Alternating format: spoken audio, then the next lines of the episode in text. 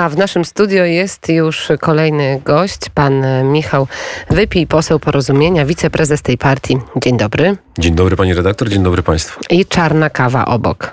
Zdecydowanie tak. E, I bez cukru, i bez mleka. Prawdziwi mężczyźni piją bez cukru i bez mleka. Tak, taką kiedyś informację usłyszałam. E, No i mm, tygodnik sieci, okładka Dramat Gowina.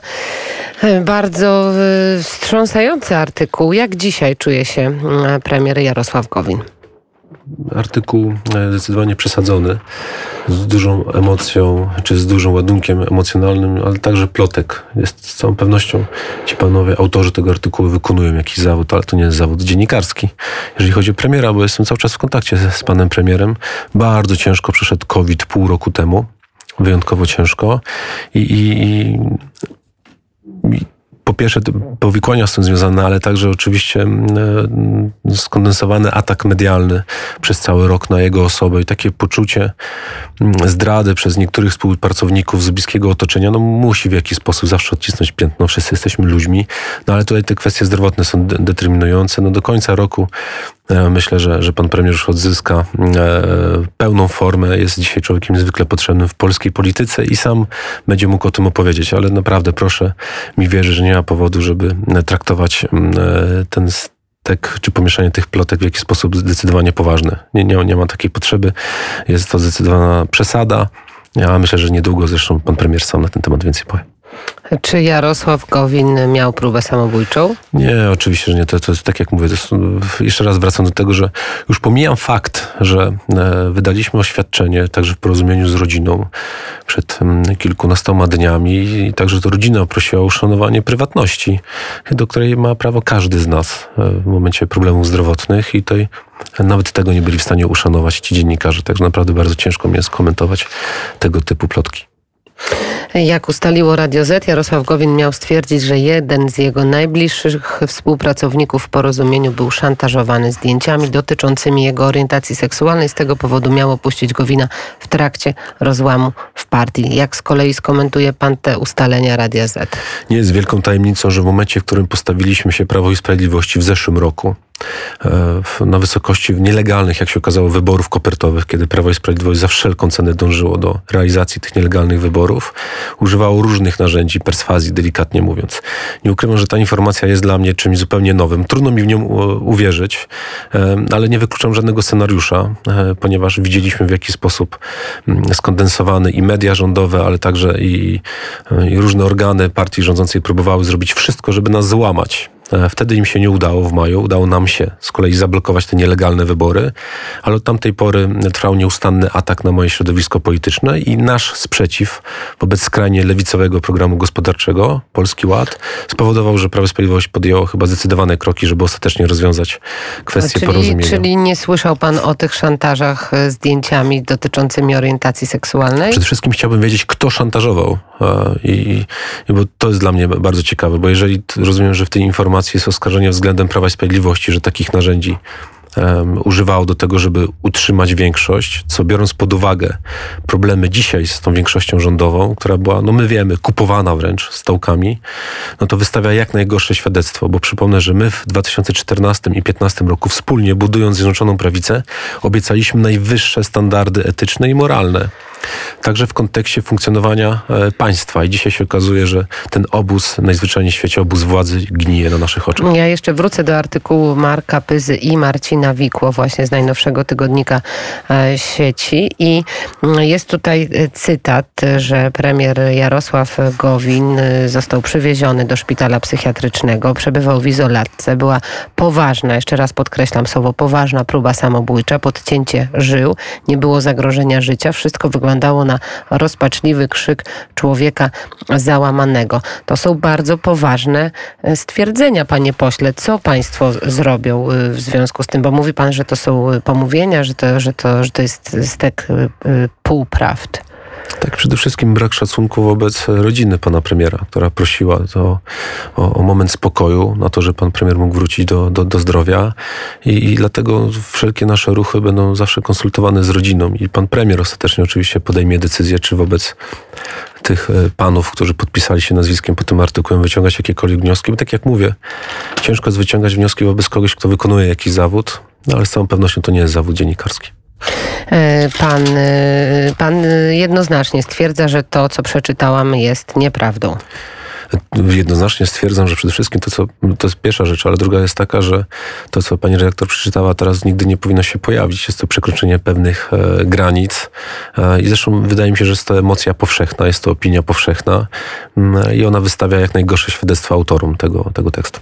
A co pan sądzi na przykład na temat okładki Newsweeka, którą teraz mam w rękach? E, tutaj między innymi Edyta Górniak, Jan Pospieszalski, Bogdan Rymanowski, e, pan mecena nas... E, Chyba Szram. E, tak, pan Szram i siewcy głupoty. Kwestionują pandemię, zniechęcając do szczepień, mieszają prawdę z fake newsami. Dlaczego miliony Polaków wierzą antyszczepionkowcom? A taka okładka się panu podoba? Znaczy powiem szczerze, mam wrażenie, że to jest bardzo słaby moment i czas generalnie dla autorów okładek e, czy autorów tekstów. Nie rozumiem, przyznam się szczerze, tego sposobu prowadzenia dyskusji na temat pandemii koronawirusa. Bo my od początku trwania pandemii uważaliśmy, że należy tego wirusa potraktować poważnie, nie, nie histerycznie, ale poważnie. Dlatego półtora roku temu zaproponowaliśmy program Bezpieczny Obywatel, w którym zwracaliśmy uwagę na to, żeby monitorować transmisję wirusa w postaci wtedy testów powszechnych, a także budowania mapy nabytej odporności, także po to, żeby budować bank osocza. Tak się nie stało. Jest z kolei pro, e, projekt Lewicy, która domaga się obowiązkowych szczepień. Co na to, Michał Wypij, co na to porozumienie? Na to mówimy bardzo prosto. Są lepsze rozwiązania, które są rekomendowane przez Radę Medyczną i na to zwracaliśmy, ja osobiście także zwracam uwagę pani marszałek Witek podczas spotkania. Mówi pan o Radzie Medycznej, która działa przy premierze? Tak, ale też o wielu innych lekarzach. Ale przecież czytał pan na pewno artykuł Macieja Pawlickiego w Tygodniku Sieci, gdzie wyraźnie napisał, że 12 z 17 członków Rady Medycznej było w jakiś sposób związane z koncernami szczepionkowymi i nie ma tam e, e, przejrzystości, jeżeli chodzi o te konotacje. Ja przyznam się, że mało czytam Tygodnik Sieci. No. Być może to jest faktycznie jakiś problem, e, ale z drugiej strony staram się po prostu czytać mądrych ludzi. No to, no to mówię panu o, o, o tym właśnie, że nie ma transparentności w Radzie Medycznej. No to mam nadzieję, że na każdą taką wątpliwość oczywiście te osoby, rozumiem, że zmienia nazwiska tam wymienione, na, na taki atak czy zarzut odpowiedzą sensownie.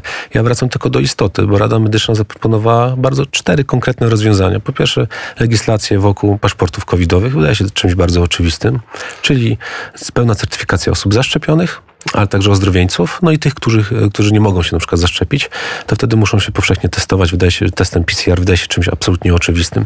A jeżeli decydujemy się na, na, ten krok, no to musimy oczywiście wprowadzić pewien element restrykcji dla osób, które nie chcą się temu poddać. Dlaczego? Dlaczego nie możemy decydować samodzielnie o tym, czy chcemy być zaszczepieni, czy nie? Dlaczego mamy podlegać jakimkolwiek restrykcjom? Ale tu, tu nie chodzi o dylemat zaszczepiony czy nie, bo wracam do tego, że paszport covidowy dotyczy nie tylko osób zaszczepionych, tylko na przykład ozdrowieńców, ich nie ma sensu szczepić, ale także osób, Ale które... przez pół roku, a później trzeba.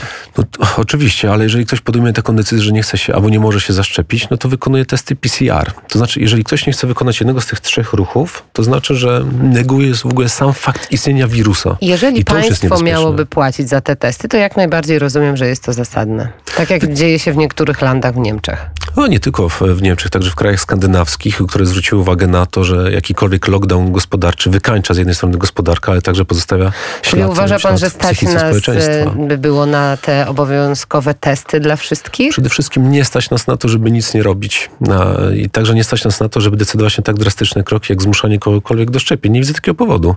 Jeszcze raz, mamy gotowe scenariusze, gotowe instrumenty w postaci paszportów covidowych. Do tego powinniśmy oczywiście także, um, państwo powinno wziąć na siebie no, odpowiedzialność za to, żeby kontrolować, czy w pomieszczeniach zamkniętych faktycznie te maseczki nosimy. Wykorzystujmy te narzędzia, które dzisiaj dają jakąkolwiek możliwość kontroli nad transmisją wirusa. Nie ma niestety, żałuję, żałuję no, ale nie ma mm. takich rozwiązań stuprocentowo pewnych. Tego szuka cały świat naukowy, które pozwoliłyby co do pewności, co do w 100% wyeliminować ryzyko, ale musimy minimalizować je, bo my dzisiaj jako dziennie umiera pół tysiąca Polaków i to jest najwyższa danina krwi e, od zakończenia II wojny światowej. No, ale jak dane pokazują, większość z tych osób, lwia część, to są osoby, które mają choroby towarzyszące, że tych osób, które umierają stricte na chorobę COVID-19 jest nieduży odsetek. To prawda i największy problem polega na tym, że osoby, które, na przykład starsze osoby z reguły mają choroby towarzyszące, to jest czymś, czymś oczywistym, e, wtedy są wystawione na ryzyko, zupełnie niepotrzebne ryzyko, bo dzisiaj się okazuje, że możemy nad tym zapanować, ale co więcej, duża ilość zakażonych oznacza, że nasze szpitale będą się zapełniać i tym samym część różnych innych operacji nie będzie mogła być realizowana planowych i to też powoduje pełen paraliż służby zdrowia i o tym mówią lekarze, że musimy zapanować nad także ilością zakażonych, żeby służba zdrowia w ogóle miała szansę Ale walczyć o życie widzi pan, co Polaków. się dzieje na przykład w, w, Izraelu, tak? gdzie ta wyszczepialność była powyżej 80% u dorosłych osób i kraj jest całkowicie zamknięty na dwa tygodnie.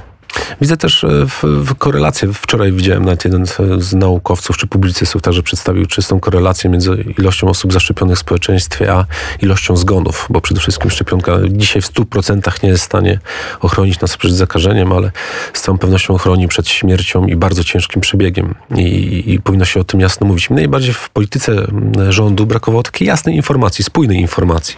Pierwsza fala, konkretne decyzje i przede wszystkim słuchanie ludzi mądrych. W pewnym momencie jak zaczęła być realizowana operacja wybory kopertowe za wszelką cenę, kryzysem zdrowotnym zarządzał nie minister zdrowia, a Norbert Maliszewski, specjaliści od PR rządu. I to determinuje do dzisiaj poważne kłopoty, także w kontekście e, komunikacji ze społeczeństwem, bo społeczeństwo w pewnym momencie usłyszało, że wirus jest w odwrocie, że maseczki nie pomagają.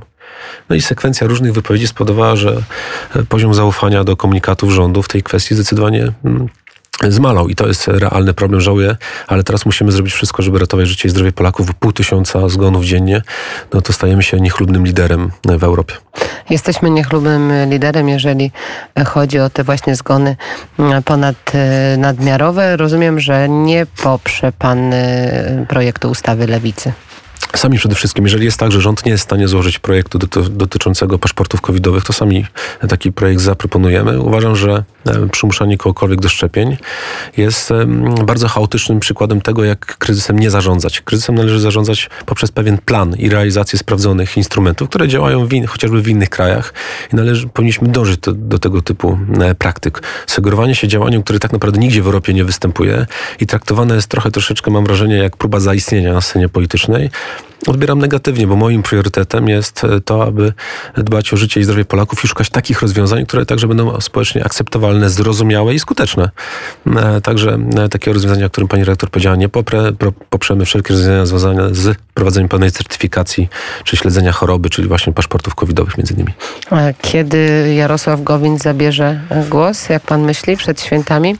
No myślę, że, że przed świętami. Tak jak mówię, jesteśmy w stałym kontakcie. Odbyło się także e, posiedzenie zarządu partii. E, to także mieliśmy kontakt z panem premierem. Także polska scena polityczna w ostatnim czasie pokazała, że potrzebuje takich ludzi jak Jarosław Gowin. Mam na myśli wybory kopertowe, ale także to weto unijne, które, budżetu unijnego, który udało nam się powstrzymać. Prawa i Sprawiedliwości było gotowe zrobić i kilka innych. Mm, e, ale udało się państwu powstrzymać to weto, a z drugiej strony i tak nie mamy tych pieniędzy i tak Unia Europejska szantażuje nas zasadą praworządności praworządności, mimo że y, pieniądze z KPO de facto nam się należą, powinny znaleźć się w Oczywiście. Polsce. Gdy, oczywiście, gdyby doszło do tego weta, to nie byłoby mowy o jakichkolwiek pieniądzach i wsparciu polskiej gospodarki czy polskich rodzin.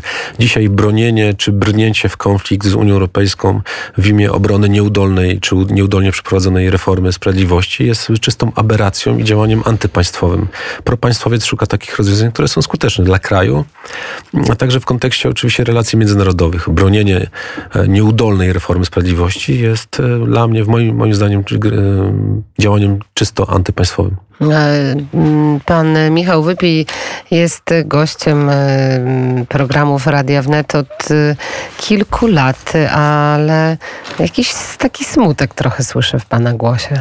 Ogromny zawód, bo pamiętam, kiedy tworzyliśmy obóz Zjednoczonej Prawicy w 2014 i 2015 roku. Mieliśmy być obozem patriotów, ludzi, którzy stawiają zawsze interes państwa ponad interes układu politycznego.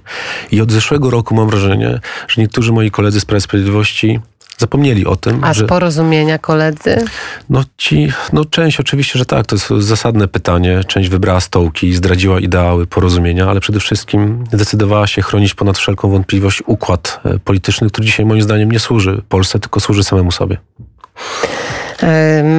Mam nadzieję, że usłyszymy Jarosława Gowina jak najszybciej i sam będzie mógł też odpowiedzieć na te pytania. Bardzo dziękuję. Pan Michał Wypij, poseł Porozumienia, a także e, wiceprezes tej partii. Bardzo dziękuję. Dziękuję bardzo. Dużo zdrowia życzę. Dużo zdrowia. 8.47. Niedługo wracamy.